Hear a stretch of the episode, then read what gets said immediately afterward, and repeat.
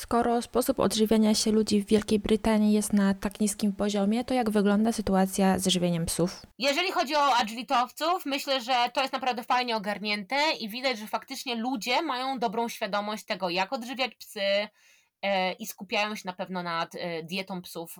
Ja bardzo mało psów widzę otyłych na treningach. Jest to bardziej rzadkie niż częstsze. E, jeżeli chodzi o jedzenie, na pewno jest bardzo popularne surowe mięso. Mm, są firmy, które przygotowują, przygotowują pełnowartościowe posiłki barfa, które po prostu można zamówić e, w paczkach i są wysyłane i potem ludzie sobie mrożą e, w zamrażarce. Bardzo popularne też ostatnio stało się jedzenie gotowane. E, czyli można zamówić mięso z warzywami, które już jest też paczkowane, ugotowane i znowu przychodzi zamrożone i tylko jak trzeba psa nakarmić, to się wyciąga z zamrażarki dzień wcześniej i karmi się tym gotowanym. No i oczywiście suche jedzenie też jest bardzo dużo firm, które produkują karmy w Anglii. Myślę, że e, ludzie na to bardzo zwracają uwagę, skąd pochodzi mięso, gdzie jest producent i jakie są składniki. Do tego ostatnio dosyć popularne zrobiło się konsultacje z psimi e, dietetykami. To jest strasznie fajne i bardzo ciekawe. Ostatnio się dowiedziałam, że jedna z moich kursantek jest właśnie psim dietetykiem czy tam zwierzęcym dietetykiem. Więc to jest coś naprawdę fajnego, bo jeżeli ma się psa, który ma jakieś alergie, no to wiadomo, że mm, wcześniej się chodziło do weterynarza i wychodziło, że pies na przykład ma alergię, no to weterynarz mówi, o tutaj proszę podać Royal Canin albo Hillsa. A teraz tak naprawdę zwiększa się świadomość i poza tymi dwoma karmami, które są przepisywane przez weterynarzy, można faktycznie e, psu urozmaicić to życie i dać mu dobre, wartościowe jedzenie po konsultacji z dietetykiem. No to w sumie podobnie jak w Polsce. A widzisz jakieś e, różnice między nami a Wielką Brytanią w e, opiece nad psami? Brytyjczycy są troszkę bardziej przewrażliwieni na punkcie swoich psów. E, to też pytanie, czy mówimy tutaj głównie o agilitowcach, czy ogólnie o psach, bo ja też mam bardzo dużo kontaktu z ludźmi którzy mają zwykłego atosa i po prostu chcą, żeby pies dobrze chodził na smyczy i wracał na zawołanie, a jak dzieci się bawią w pokoju, to żeby leżał grzecznie na posłaniu. Na pewno ostatnimi czasy jest bardzo duży problem z reaktywnością u psów. Bardzo dużo ludzi ma ten problem na spacerach, że nie mogą spuścić psa ze smyczy, żeby sobie pobiegał, bo się rzuca na inne psy, albo jest agresywny w stosunku do ludzi, ale też to jest troszkę taki problem, który zależy, naprawdę zależy od człowieka. Czasami jest tak, że pies może mieć faktycznie jakieś tendencje, ale ludzie troszeczkę to wzmacniają. Natomiast jeśli chodzi o przewrażliwienie, to na pewno zauważyłam, że bardzo popularne są tutaj tak zwane doggy daycare. Ja na to mówię przedszkole dla psów. W Polsce jest to bardziej na, na porządku dziennym, że bierzemy psa i uczymy psa, że o godzinie 8 rano wychodzę do pracy, i tam nie wiem, o 15 e, mąż czy żona wracają z dziećmi i, i pies siedzi w domu 5, 6, 7, 8 godzin. A tutaj nie wiem dlaczego jest takie przeświadczenie, że jak człowiek wychodzi do pracy, to pies nie może zostać sam, więc trzeba go oddać do doggy daycare i tam będzie sobie cały dzień biegał z innymi pieskami i się tarmosił i się gryzł, a jak ja wieczorem wrócę z pracy i go odbiorę, to będzie zmęczony i szczęśliwy. Niestety to takie błędne koło. E, ja pracowałam z bardzo dużą ilością psów, które właśnie z takiego dogi daycare albo zostały wyrzucone za złe zachowanie. No dosłownie jak, jak w szkole. albo mają po prostu problemy i nie odnajdują się w stadzie takich psów, bo najczęściej takie dogi daycare e, to po prostu chociażby takie lokalne tutaj obok nas. E, wynajęli wielki magazyn, zrobili z tego dwa pokoje. Jeden pokój jest tam jakaś kanapa, sofa i te psy sobie skaczą po tej kanapie, sofie. Drugi pokój jest jakiś tam basen z piłkami, jakieś szarpaki. E, I na zewnątrz mają jakiś ogródek, gdzie te psy sobie wychodzą. I generalnie od godziny, kiedy te psy zostają e, pozostawione przez właścicieli do momentu odebrania, te psy po prostu cały dzień biegają i się tłamszą w tym stadzie, i się ganiają, i się podgryzają. No a niestety jest tak, że mamy różne typy psów. Niektóre są bardziej pewne siebie, niektóre są troszkę bardziej nieśmiałe, i mamy psy, które gnębią inne pieski, a jest ich po prostu za dużo i jest jeden wielki po prostu bałagan. I często jest tak, że psy, które są gnębione poprzez inne psy, po prostu nagle uczą się reakcji, że jeżeli gnębi mnie jakiś pies, no to muszę go atakować. i muszę się bronić, tak? I wtedy taki pies, ponieważ nikt nie, przy, nie, przy, nie, spra nie sprawdza w żaden sposób, co tam się z tymi psami dzieje, bo są na przykład dwie osoby na zmianie, a jest 30 parę psów, no to taki pies tylko widać go, że atakuje jakiegoś innego psa i dostaje etykietkę agresywnej, zostaje wyrzucony z dogi daycare i właściciele dostają czerwoną kartkę i mogą tylko wrócić, jak naprawią problem psa. A nikt tak naprawdę nie patrzy na to, skąd wziął się ten problem. Więc tak, te dogi daycare to jest straszne, coś strasznego. Myślę, że naprawdę fajnie można to rozwiązać, bo słyszałam o innych opcjach, które są prowadzone e, w Stanach i mają naprawdę fajne rozwiązanie, czyli to trochę wygląda jak żłobek u dzieci, że mamy tą część zabawy, ale mamy też część nauki i mamy też część odpoczynku.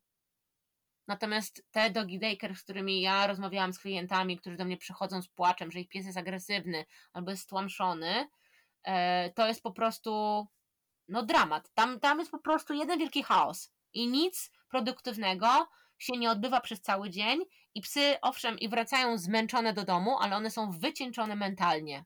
To lepiej jakiegoś petsitera byłoby zatrudnić. Tak, to też jest bardzo popularny zawód tutaj. Wiem, że w Polsce powoli zaczyna też e, rosnąć e, popularność tego zawodu. Dogwalkerzy są bardzo popularni.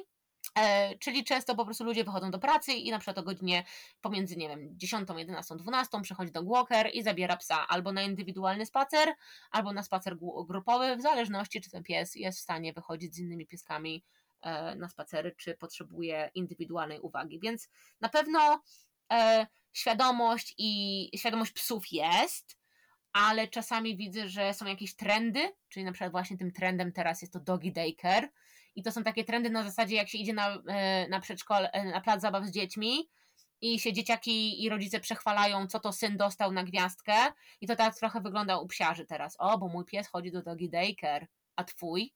O, mm.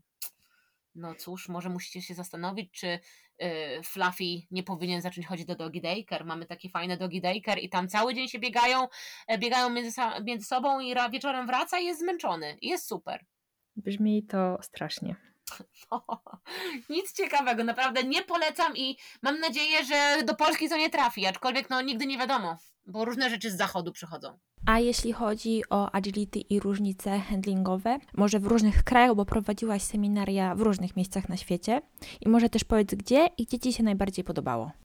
Prowadziłam seminaria e, w Japonii, Australii, w Singapurze, w Stanach Zjednoczonych, e, w Polsce, w Anglii, w Szkocji, do Irlandii jeżdżę południowej i północnej. E, I jeszcze byliśmy niedawno na takiej, musiałam się nawet dowiedzieć, bo na mapie nie wiedziałam, że jest taka wyspa Man się nazywa, która jest pomiędzy Wielką Brytanią a Irlandią. Taka malutka wysepka, trzeba promem przepłynąć, żeby tam się dostać. Na pewno różnice, różnice są, każdy kraj ma swoje trendy, Trendy są często wyznaczane przez sędziów, e, przez to, czy dani zawodnicy mają dostęp do materiałów e, lub do innych instruktorów. Na pewno w Europie ten poziom jest o wiele wyższy, jest większa świadomość nowszych trendów, ale też dlatego, że łatwiej mm, o trening z jakimś e, trenerem światowej klasy. Natomiast jeśli chodzi o kraje typu Australia, czy Japonia, czy Singapur, czy Stany Zjednoczone, no te kraje niestety poprzez położenie geograficzne są troszeczkę odizolowane. Więc oni troszeczkę bardziej polegają na tym, co widzą w internecie, na to, co jest popularne, bo ktoś coś zafollowował, że tak powiem. E, no i oni troszeczkę są w tyle. Tak samo uważam, że Wielka Brytania, jeśli chodzi o rozwój torów, E, i te nowsze trendy, które są w Europie. Jesteśmy tutaj troszkę w tyle, e, ale Brytyjczycy też trochę wychodzą z założenia, że skoro oni wymyślili agility, no to oni są najlepsi. I co oni się będą od Europy uczyć. Ale to już taka, taka inna trochę świadomość. E, więc tak, no w takich krajach, które są troszkę bardziej odizolowane, tam na pewno bardzo czerpią wiedzę z internetu. no więc jak są jakieś popularne imiona, to na przykład w Australii, pamiętam jak byliśmy, dla mnie niesamowite było to, że ludzie musieli mi powiedzieć, że oni albo trenują z tym, albo z tym. I oni musi, między sobą również się pytali, a ty z kim trenujesz? No i jak nie byłaś w obozie A albo obozie B, no to byłaś fe. trzeba było być w obozie A albo w obozie B. I no nie wiem, dla mnie to było takie na zasadzie, ej, słuchajcie, nieważne z kim trenujecie, ważne, żeby ten system treningowy pasował tobie i twojemu psu. To jest najważniejsze. Żeby twój pies miał dobre zrozumienie, żebyś ty się dobrze z tym czuła, a to, czy obóz A, czy obóz B jest lepszy, to naprawdę nie ma znaczenia. Wy róbcie tak, jak uważacie, że jest najlepiej dla waszego psa. E, no ale myślę, że to jest niestety spowodowane głównie tym, gdzie oni są i że dostępność trenerów jest o wiele bardziej ograniczona. Tak, no bo jednak, żeby przy, e, ściągnąć trenera z, z Europy, który przyleci do Australii, czy do Stanów, czy do, nie wiem, no Kanady, no to to są o wiele większe koszty niż jeżeli mieszkamy w Polsce i chcemy sobie potrenować z trenerem z Niemiec, to albo możemy sami do niego pojechać, albo ten trener może do nas przyjechać i to nie jest żaden problem. Czy sama też korzystasz z pomocy innych trenerów i czego w ogóle ty byś oczekiwała od trenera? Tak, kiedyś przeszłam fazę, że jeździłam na bardzo dużo seminariów. E, no, robię agility już naprawdę bardzo długo, więc na pewno trenowałam z większością e, zawodników, którzy w ogóle funkcjonują. Jest tam kilka, kilkoro zawodników, z którymi faktycznie nigdy nie miałam możliwości potrenować, ale z większością tych takich topowych zawodników to na pewno trenowałam. Jest też taka część topowych zawodników i instruktorów, którzy na przykład już nie do końca prowadzą seminaria albo troszeczkę odeszli od agility i nie jeżdżą tak dużo. Natomiast y, teraz bardziej ograniczam się, żeby jeździć do trenerów, którzy mają podobny styl pracy z psem. Czyli załóżmy, że jeżeli ja lubię biegać z psem i lubię szybko biegać, to nie do końca będzie mi się bardzo podobał trening z kimś, kto głównie pracuje nad tym, że stoi i wysyła i pokazuje psu. I na odwrót, jeżeli ja wolę pracę na odległość, no to nie pójdę do trenera, który będzie na mnie krzyczał, że mam biec jak najszybciej tylko mogę, bo mam na przykład chorą stopę i nie mogę szybko biegać. I myślę, że to czasami brakuje ludziom, bo często jest tak, że ktoś do mnie przyjdzie na trening i mówi: O Boże, byłam na treningu tej u tamtej o Jezu, jaka, jaka była masakra, ja nie byłam w stanie biegać. Ja mówię, no ale po co pojechałaś na trening do tej osoby? Przecież wystarczy zobaczyć, jak oni biegają z własnym psem, na co zwracają uwagę i jaki mają styl. I wtedy, jeżeli ty pracujesz głównie nad odległością, bo na przykład są osoby, które są troszeczkę starsze i bardziej wiekowe, no to wiadomo, że takie osoby, no nie wymagajmy od nich, że będą biegać sprinty jak dwudziestolatki, tak? E, więc w takiej sytuacji myślę, że trzeba odpowiednio dobierać e, trenera, e, który nam podpasuje. Więc ja mam kilku trenerów, których, z którymi uwielbiam trenować i naprawdę świetnie czytają psy. Uważam, że mają fantastyczną wiedzę, mają super doświadczenie. Bardzo lubię pracować z przewodnikiem, który nie tylko pracował z jednym psem i osiągnął super sukcesy z jednym psem, ale jeżeli osiągnął ten sukces z jednym psem i bierze kolejnego psa i znowu ma sukcesy, to znaczy, że faktycznie wie, co robi. Bo czasami niestety też się tak zdarza, że trafić nam się może bardzo utalentowany pies. I to, że dany zawodnik doprowadził bardzo utalentowanego psa do poziomu, nie wiem, mistrzostw e, krajowych czy mistrzostw Europy, to też nie do końca świadczy, że jak weźmie nowego psa, to znowu te umiejętności się przełożą na tego kolejnego psa. E, więc ja zawsze sobie cenię to, jeżeli e, dany instruktor e, lub zawodnik biega z różnymi psami, nawet z różnymi rasami, czy z różnymi wielkościami psów, bo to naprawdę świadczy o tym, że super czyta psy i mm, ma super, super wiedzę. Bo ja też mam, mimo że mam bordery, to ten każdy z tych psów jest zupełnie inny i czasami muszę się skupić na jednej rzeczy z setą, ale z wizą na przykład e, jest to coś innego i potrzebuję tego, żeby ten e, trener był na tyle elastyczny, żeby również mógł mógł mi podpowiedzieć, co tam jeszcze można poprawić. W jaki sposób przygotowujesz się do startu po przyjeździe na teren zawodów? Masz jakąś rutynę startową? Rutyna startowa. Mm, no na pewno mm, muszę się ogarnąć, co gdzie jest na tych zawodach, czyli gdzie tu jest miejsce do wyprowadzenia psów, gdzie można zaparkować, o której mam e, dane biegi. Mm, natomiast jeżeli chodzi stricte, stricte przed startem, to e, są ludzie, którzy na przykład teraz chodzą bardzo często w słuchawkach takich wielkich, e, ja to mówię, że one wy, wyciszają, wyciszające są słuchawki, a nie wiem, czy oni tam czegoś słuchają. Ja tam ze słuchawek nigdy nie korzystałam. po prostu moja rutyna startowa skupia się na tym, że biorę sobie psa i najpierw idziemy na spacer. No, żeby pies się mógł rozgrzać, żebym ja się mogła też skupić. I potem robimy sobie rozgrzewkę, czyli bierzemy sobie piłkę, bawimy się z piłką, rozciągam psa, rozgrzewam siebie, rozgrzewam psa. Uczę, przypominam psu myślenie o myśleniu, czyli jakieś tam elementy sobie w treningu, jakieś sztuczki wprowadzamy, gdzie wymagam, żeby pies nie tylko biegał do piłki, ale też żeby skupił się nade mną. A już tak tuż, tuż przed startem to y, lubię, jak mój pies jest cicho i się nie muszę skupiać na tym, żeby nie szczekał na inne pieski, jak biegają, bo po prostu lubię sobie obserwować ten tor, ale bardzo często jest tak, i też się nauczyłam, ponieważ każdy przewodnik ma inny sposób poprowadzenia psa po torze.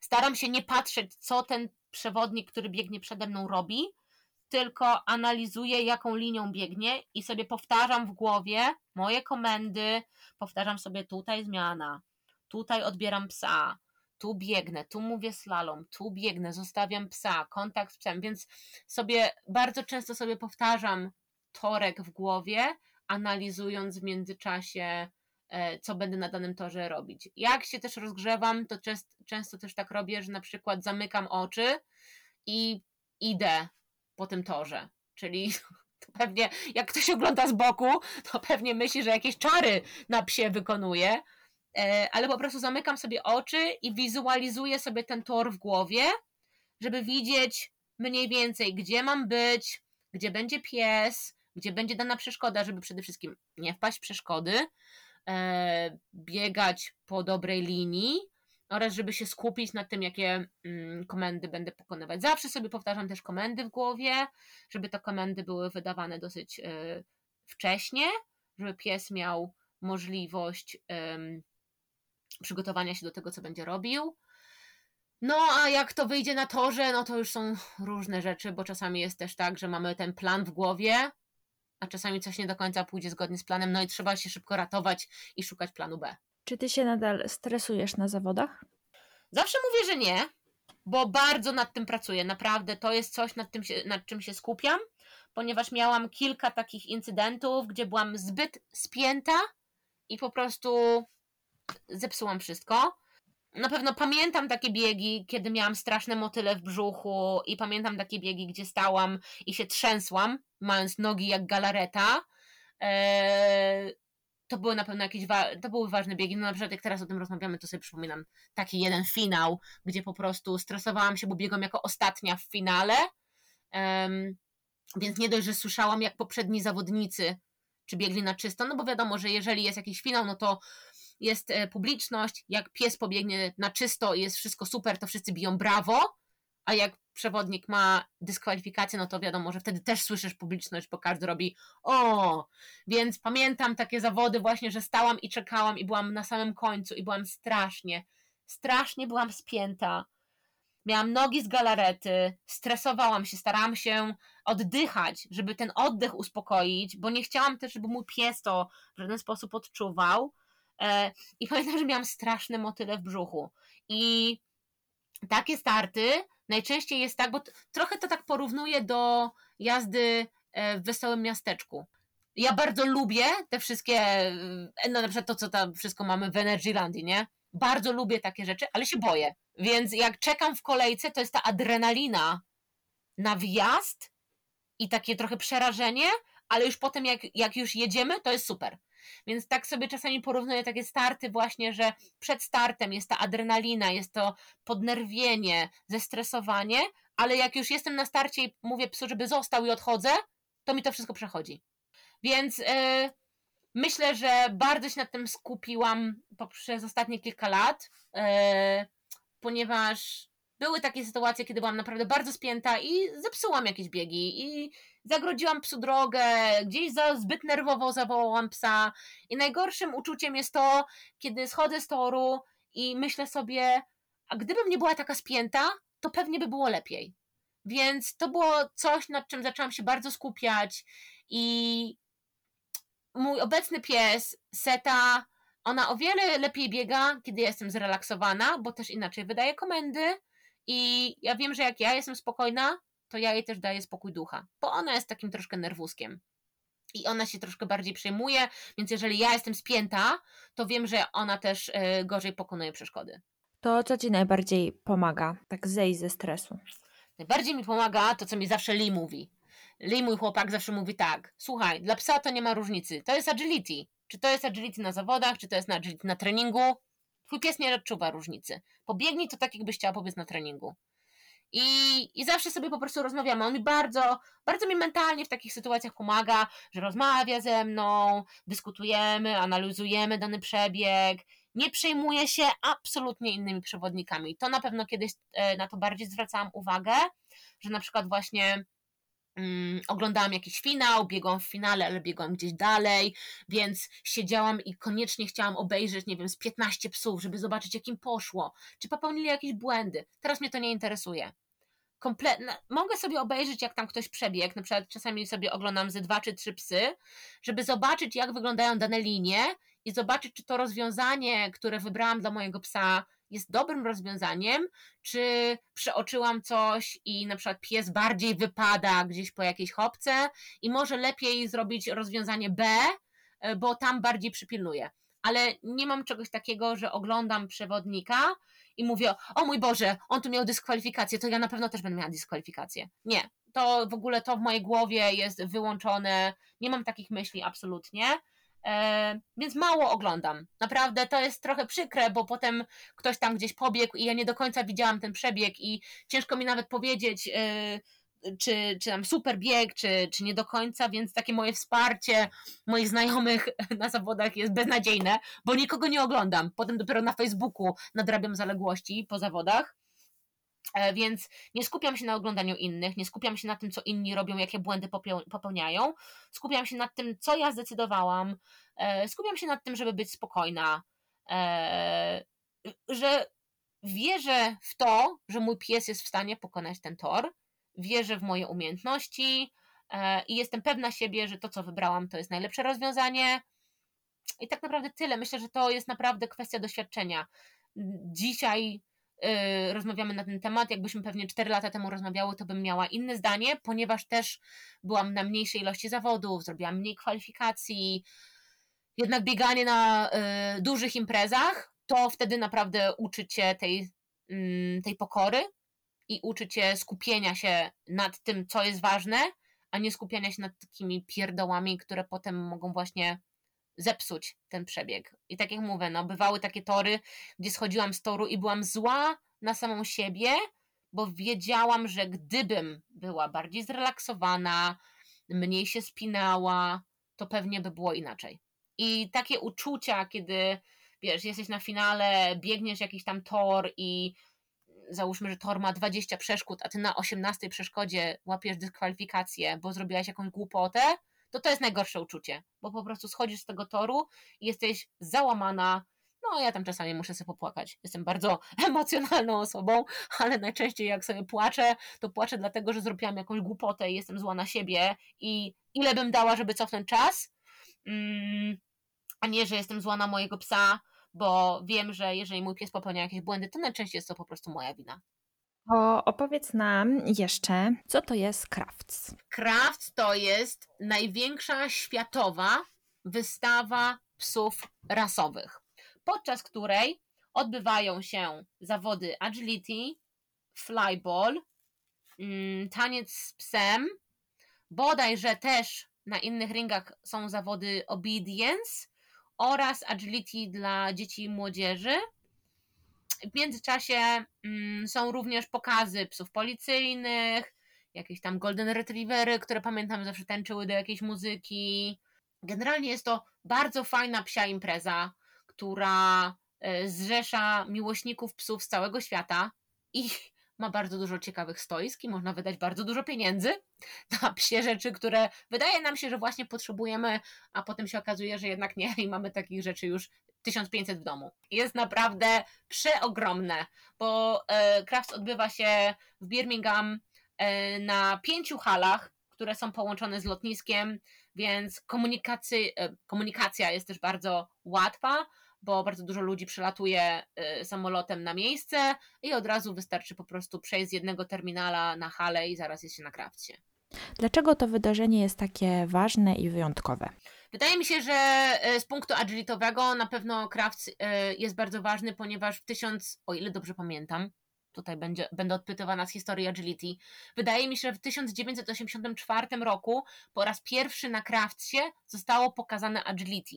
Tylko, że wtedy to agility wyglądało troszkę bardziej jak obedience, na zasadzie, że pies po prostu musiał przejść poprzez e, przeszkody, które zostały E, ustawione dla psa, bo agility wywodzi się troszeczkę z obedience. Natomiast z perspektywy wystawców nie wiem, ponieważ nigdy nie wystawiałam psa na krawcie, ale wydaje mi się, że to jest bardzo duży prestiż i chyba dosyć e, bardzo zwiększa wartość psa lub suki hodowlanej, która wygrała klasę na krawcie albo tego ostatnio, co to wygrał w tym roku, Lagotto Romanolo, e, Best in Show'a wygrał. Więc podejrzewam, że wartość szczeniaków tego psa lub hodowca po prostu są w siódmym niebie, bo pies dostał Best in Show na tak prestiżowej, wielkiej międzynarodowej wystawie. I kto może tam wystartować? W agility są różne kategorie. Są oczywiście kategorie dla dzieci i młodzieży i to się nazywa YKC, czyli Young Kennel Club.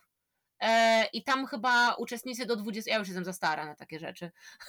uczestnicy do 24 roku mogą się kwalifikować na e, te zawody.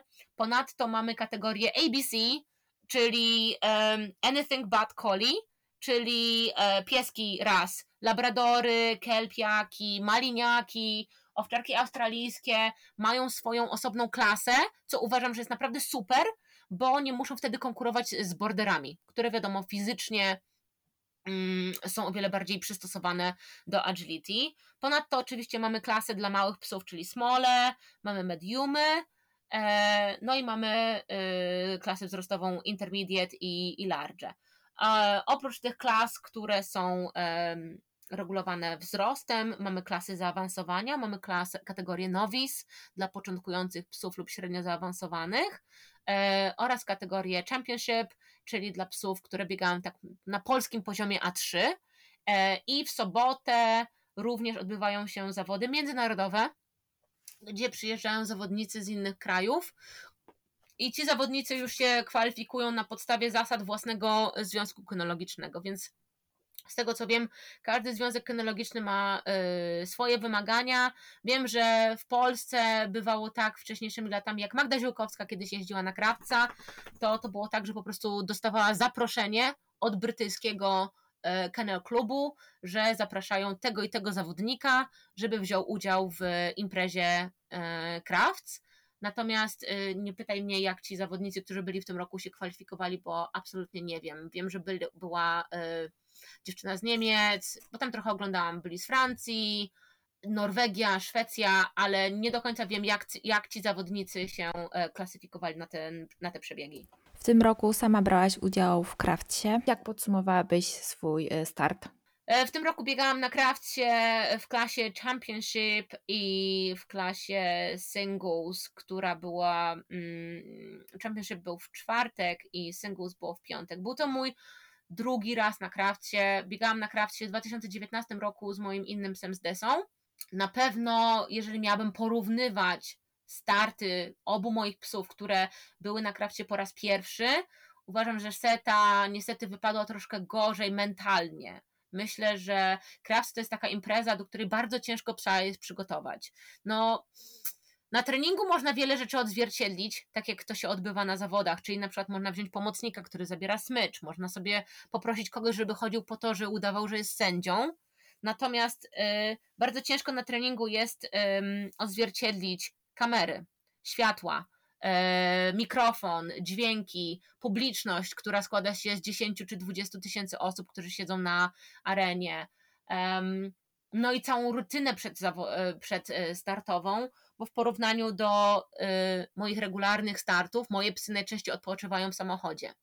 Tutaj, ze względu na to, jak Crafts jest rozłożony, no, zostawienie psa w samochodzie to jest 20 czy 30 minut na piechotę do samochodu od e, hali, więc zabieramy klatki i psy siedzą e, cały dzień e, na nie na trybunach, tylko za tą główną sceną. Mamy tak zwaną collection area i tam mamy swoje miejsce na rozstawienie klatek, tam są też ekrany, więc możemy widzieć, co się dzieje na głównej arenie, no i są hopki do przygotowywania i rozgrzania psa.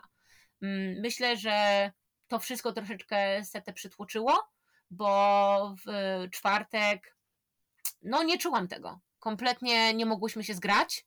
E, miałam wrażenie, że ona robi swoje, ja robię trochę swoje i tak naprawdę nie do końca mogłyśmy się zgrać. W piątek już było lepiej, ale byłam troszkę przytłoczona tym, jak ona biegała w czwartek, bo czułam, że była troszkę bardziej zestresowana. Ja pewnie też trochę byłam zestresowana. Nie mogę tutaj obwiniać mojego psa, bo to jednak jest no wiesz, jak ci ludzie piszą, że o, jedziemy oglądać, trzymamy kciuki, no to jest troszkę presji, jak e, dostajesz takie wiadomości, czy na przykład ktoś pisze, że na YouTubie oglądają, no to trochę jest tej presji niż jak, jak nade na zwykłe zawody, które są gdzieś na polu i nikogo nie interesują te zawody, dopiero się dowiadują po fakcie. Więc troszeczkę jest tej presji od, y, ze środowiska, y, którą ja trochę na pewno odczuwam, bo to jest taka duża impreza i wszyscy o niej wiedzą. No i to na pewno to, jak ta impreza jest przygotowana, ma duży wpływ na psy. E, I myślę, że Secia jest troszeczkę wrażliwszym pieskiem, jest takim myślącym pieskiem i myślę, że troszeczkę była zestresowana w czwartek, nie czuła się stuprocentowo na tej imprezie. Ja też nie do końca wiedziałam, co mogę zrobić, e, żeby jej pomóc, bo tor wymagał tego i tamtego. Więc w piątek było, uważam, że było już lepiej, ale myślę, że nadal byłam mentalnie przytłoczona tym, co się działo w czwartek. Więc byłam po prostu miałam świadomość tego, że ta impreza na ten rok może być troszeczkę za dużo, że mu, mu pies biegał na 100%, więc e, w piątek moim nastawieniem było przede wszystkim to, żeby miała super fan, żeby się czuła komfortowo, żeby była bardziej zrelaksowana, po to, żeby przygotować ją do tego, że jeżeli zakwalifikujemy się po raz kolejny, to ona już będzie miała doświadczenie, że było fajnie i żeby nie musiała się spinać tym, że troszeczkę było za dużo, troszeczkę dużo się działo. Więc y, na ten moment uważam, że jeżeli miałbym podsumowywać starty moich psów, które pierwszy raz były, uważam, że Desa wypadła lepiej, ale Desa też była innym psem i jak ona biegała na krawcie, ona też była starsza, więc miała troszkę większe doświadczenie, jeśli chodzi o takie duże imprezy. A jak określasz poziom trudności? Czy Crafts jest trudniejsze niż na przykład Mistrzostwa Świata lub Europy, czy jest odwrotnie? Uważam, że jest y, odwrotnie. Mistrzostwa Europy i Mistrzostwa Świata skupiają się nad tym, żeby poziom agility, żeby zawodnicy reprezentowali jak najwyższy poziom agility, czyli umiejętności na torach są o wiele trudniejsze, więcej się wymaga od przewodników. Crafts mimo wszystko myślę, że jest zrobiony trochę pod publiczność. Często jest tak, że jak e, sędziowie ustawiają tory, e, nie wiem czy oglądałaś Krawca, e, jest bardzo dużo kamer na torze. Więc z tego, co się orientowałam, czasem tak jest, że na przykład sędzia wysyła torek, do akceptacji i parę rzeczy trzeba poprawić, no bo musi być miejsce, żeby na przykład zaczepić kamerę na boczku, albo że jak pies wpada do tunelu, tutaj trzeba postawić kamerę, żeby był e, dobry widok dla psa. Więc uważam, że jeśli chodzi o jakość tych zawodów, jest o wiele słabsza niż Mistrzostwa Europy czy Mistrzostwa Świata, bo uważam, że te zawody są bardziej pod publiczność. Jest bardzo mała ilość zawodów, agility, która kiedykolwiek w ogóle trafia do telewizji. Crafts jest jedyną imprezą, którą normalnie w brytyjskiej y, telewizji ludzie mogą oglądać. Więc no znowu to trochę tutaj rozgraniczamy, czy mówimy o sporcie jako sporcie i pracujemy nad y, wartością tego sportu, czy głównie skupiamy się na tym, żeby widz miał fan, żeby sobie zobaczył, jak pieski ładnie biegają po torze. E, I niestety jakoś nie idzie w tym w parze, z tym w parze. Uważam, że tory w tym roku nie były o wiele lepsze niż 4 y, lata temu, jak biegałam. Y, uważam, że było ciasno momentami, były niefajne linie, niektóre linie były dosyć dziwne, ale też y, trudność krawca polega na tym, że wszystko jest rozplanowane z programem godzinowym. Bardzo dużo dzieje się na tej głównej arenie i wszystko jest pod kontrolą czasową. Więc jak oni ustawiają tor, e, i zaczyna się budowa toru, to tak naprawdę tor jest ustawiany w 5, max 10 minut. I owszem, sędzia ma zamysł, ale czasami pomocnicy nie do końca ustawią ten tor tak, jak sędzia chciał, no i czasami na przykład nie ma czasu, żeby ten tor poprawić i trzeba po prostu już iść z tym, co zostało zbudowane. My rano e, po przyjeździe na krawca dostajemy tory na kartkach.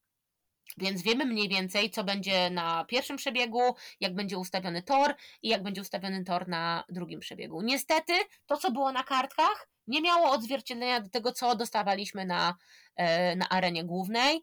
I bywało tak, że po prostu idziemy ten tor i, i łapiesz się za głowę na zasadzie, co to w ogóle jest? Czemu, czemu to jest tak inaczej, a na, na kartce było e, zupełnie coś innego? I mm, na pewno dużo osób zauważyło, jeżeli oglądali krawca, że w czwartkowym e, agility e, po kładce psy robiły bardzo trudny skręt w prawo, a na torze, który my dostaliśmy jako zawodnicy, kładka szła na wprost do hopki od y, autu zewnętrznego. Więc to, co było na kartce, w ogóle nie miało przełożenia do tego, co biegaliśmy na żywo. Czyli tutaj to jest bardziej taki dodatek do tej prestiżowej wystawy. Myślę, że niestety tak. Myślę, że jest to po prostu prestiż. E, jest bardzo duża, no, bardzo dużo ludzi ogląda krawca, tak? Tak jak mówiłam, no w telewizji jest e, w, w Anglii pokazywany, na YouTubie ma bardzo dużo wyświetleń.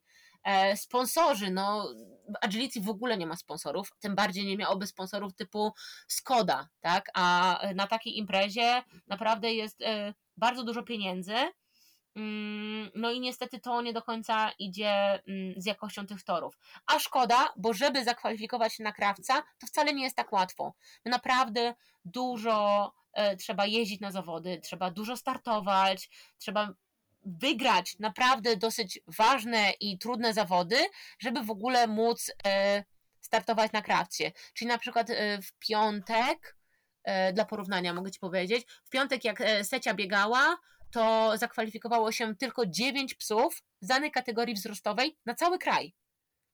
Więc naprawdę było bardzo trudno e, zakwalifikować się e, w zeszłym sezonie.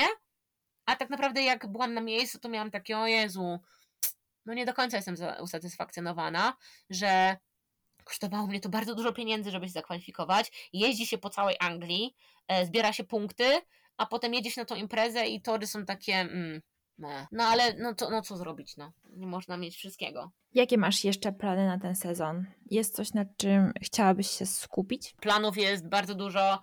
Mamy bardzo dużo planów wyjazdowych. Jedziemy do Europy w, w czerwcu. E, będziemy startować na imprezach e, międzynarodowych w lipcu. Jedziemy na Słowenię, do Czech e, potem Praga, Border Collie Classic się odbywa w tym roku w Polsce, na które się wybieramy, więc naprawdę nie mogę się doczekać, bo myślę, że może być bardzo fajny sezon. Mm, moje plany na ten sezon są takie, żeby dać mojemu młodemu psu wizie doświadczenia biegania na dużych międzynarodowych imprezach e, i biegania pod presją. Czyli ja na przykład czasami potrzebuję tego, żeby być na zawodach z dobrymi zawodnikami, bo wtedy naprawdę mam takie ciśnienie, że chcę dobrze pobiec. A czasami jest tak, że jak jadę na małą imprezę, to nie mam aż takiej motywacji. Czyli jestem tam, chcę biegać, bo wiem, że ja to lubię i moje pieski to lubią, ale z punktu zawodnika nie mam aż takiej motywacji, jak jeżeli muszę konkurować z, z dużymi nazwiskami, jeżeli ma to jakiś sens. A psy to teraz twoja jedyna praca? Tak. Kiedyś tak nie było, teraz się zmieniło i od kilku lat e, pracuję głównie z psami. E, zajmuję się teraz od kilku miesięcy głównie agility. E, wcześniej również zajmowałam się treningiem rezydencyjnym, czyli przyjeżdżają do nas czasami pieski na trening stacjonarny i mieszkają u nas przez 4 tygodnie, 5 tygodni, 6 tygodni, w zależności od problemów behawioralnych, jakie mają. Natomiast teraz e, w okresie, no teraz styczeń, luty do, do maja, mamy bardzo dużo zaplanowanych wyjazdów i po prostu nie miałam możliwości, żeby brać jakieś psy e, na trening. Natomiast to też, tym też się zajmuję, jeżeli jestem na miejscu w domu i pomagam ludziom rozwiązywać różne, różne problemy behawioralne, zaczynając od niewracania, zaczynając od uczenia toalety u szczeniaków, bo też trafiają mi się szczeniaczki, toalety, klatkowania, poprzez niegonienie aut, wracanie na przywołanie, czy praca nad reaktywnością w stosunku do innych psów lub ludzi. A czujesz przez to presję na wygrywanie, bo twoje wyniki mogą poniekąd wpływać na to, ilu masz klientów? Na pewno tak. Na pewno jeśli chodzi o y, petowców, my na, na, nich mówimy petowcy, czyli zwykłych kowalskich, którzy po prostu mają psa i pies się nie słucha, to dla nich sam fakt, że robisz agility i robisz coś ze swoim psem, to jest wow. Natomiast jeżeli chodzi o e, prowadzenie zajęć agility, tak, no siłą rzeczy obserwujemy wyniki e, zawodników i kursanci obserwują wyniki, czy właśnie piszą wszystkiego, życzą powodzenia na danych zawodach, więc troszeczkę jest tej presji, ale też nie można popadać w skrajność, bo agility to jest taki sport, że w jeden weekend możesz być na topie i wygrywać wszystko, a w następny weekend pojedziesz i będziesz miała same dyskwalifikacje, no i no nie można się załamywać, bo to taki sport, niestety. Mm, w przeciągu ułamka sekundy wszystko może się po prostu rozwalić w, e, w kawał- na drobne kawałki. Więc myślę, że nie można się za bardzo tym przejmować, bo no, pracujemy wspólnie z psem i za każdym razem, jak jestem na torze, to chcę dać temu mojemu psu fan i komfort, bo jak mój pies to lubi, to chce szybko biegać i będzie chciał to robić jeszcze raz. Czy masz inne pasje poza psami lub jest coś, co lubisz robić w wolnym czasie? Ja jestem nudnym człowiekiem. Ja żyję tylko psami. w wolnym czasie. W lato e, lubimy jeździć nad wodę i e, pływać na desce z psami. Zazwyczaj niestety jesteśmy takim, takim związkiem, że szukamy aktywności, w których możemy uwzględnić nasze psy. Wiem, to trochę smutne, bo dużo ludzi na przykład ma jakieś hobby, poza tym, że spędzają e, czas ze swoimi psami. A ja jestem taką osobą, że bardzo często szukam jakiejś aktywności, w której mogę uwzględnić moje psy. E, i mogą ze mną gdzieś pojechać i możemy właśnie coś porobić. Czyli na przykład lubię pływać z moimi psami w lato, bardzo lubię jeździć nad wodę, e, mamy do tego deskę, e, to się nazywa sup. Supy są takie, że pompuje się deskę i się na niej stoi i się ma wiosło i się, i się wiosłuje. Tak, bardzo mi się to podoba. Niestety mój pies ma awersję do wody. O, no, więc ja na przykład mamy właśnie takie dwie deski, albo psy są z nami na tych deskach, albo sobie jak jesteśmy na jeziorze i nie ma e, żadnego prądu trudniejszego, e, no to sobie pływają obok. Natomiast jak jedziemy nad rzekę, to ładujemy nasze wszystkie psy na dwie deski i pływamy sobie e, nad rzeką e, na tych deskach. E, lubię jeździć nad morze. Do nad morze mamy trochę daleko, bo mamy dwie godziny drogi, więc lubię sobie jeździć nad morze. Lubię chodzić na spacery to na pewno rozwinęłam to bardzo po przyjeździe do Anglii, bo mm. jak mieszkałam w Polsce, no to mieszkałam w Warszawie i te spacery to też nie zawsze były takie komfortowe, bo bardzo dużo ludzi chodzi na spacery z psami i nie zawsze można było fajne miejsca e, znajdywać. Natomiast po przyjeździe w Anglii na pewno rozwinęłam bardzo e, zajawkę na spacery z psami. E, no i też zaczęłam traktować agility trochę bardziej poważnie, więc wiem, jak bardzo wartościowe jest to dla komfortu moich psów oraz mm, nad, dla, żeby pracować nad ich fizycznością, żeby chodzić regularnie na spacery. No nie, jestem nudnym człowiekiem, moje życie się kręci wokół psów, też w wolnym czasie po prostu siedzę na Anadunie i przeglądam rodowody Border Collie, no po prostu nuda. nuda! Dobra, to ostatnie pytanie. Gdybyś miała dać jedną radę osobom zaczynającym przygodę z agility, to co by to było? Nie wiem, to zależy. Zależy kogo, do, z kim rozmawiam. no wiesz, każdy jest inny. Jedni mają twardszą dupę, inni nie. Jakbym miała sobie dać taką poradę, jak miałam 13 lat i zaczęłam agility, to na pewno chciałabym usłyszeć, że to jest yy, no, uzależniające. Że trzeba uważać, bo to uzależnia. Trochę jak czasami rozmawiamy o agility, to właśnie to jest trochę jak yy, zakłady bukmacherskie, czy jak chodzenie do kasyna bo można wszystko postawić na jedną kartę i jest dokładnie a, prawie się udało, może następnym razem. I to jest naprawdę, naprawdę ten sport jest uzależniający. No wiesz, żeby całe życie ustawiać pod ten ułamek sekundy, e, czy po 30 sekund, kiedy faktycznie wyjdzie ci ten bieg i będziesz się czuła jak na, jak wiesz, jak mistrz świata. To jest niesamowite i często właśnie wracamy z zawodów, no bo wiadomo, że są różne weekendy. Są takie weekendy, kiedy wracamy na haju, bo wszystko się udało, psy się zakwalifikowały na to wszystko, co potrzebowały, a czasami są takie zawody, że wracam z tych zawodów i się zastanawiam, po co ja to w ogóle robię. Przecież nic mi się nie udało, było beznadziejnie, jestem załamana, moje psy są smutne, ja jestem smutna. No to jest po prostu bez sensu. Um, ale potem są, nachodzą mnie refleksje i mam takie, przecież mamy super fan. Więc na pewno najważniejsza porada jest taka, żeby mieć z tego przyjemność, żeby to robić dla siebie i dla psa. Ale jak pies tego nie lubi, to żeby się na siłę nie zmuszać, bo niestety mój Ridgeback, mój Rhodesian bardzo tego chyba nie lubił i on bardzo nie chciał robić tego agility, jego pasją było leżenie na kanapie, a ja byłam zawziętym dzieciakiem i za wszelką cenę chciałam to robić. Um, więc na pewno myślę, że trzeba patrzeć na swojego pieska i mieć fan z tego i nie porównywać się, bo to też jest bardzo łatwa pułapka, że ludzie się często porównują do innych psów, E, znaczy ludzie się porównują do innych zawodników i swoje psy porównują do innych psów, a każdy pies jest inny, każdy zawodnik czy przewodnik ma inne możliwości fizyczne, inne warunki do treningu i trzeba po prostu cieszyć się tym, co się ma, a nie zamartwiać się tym, czego się nie ma. Piękna refleksja. Tak jest. Ola, bardzo dziękuję za rozmowę.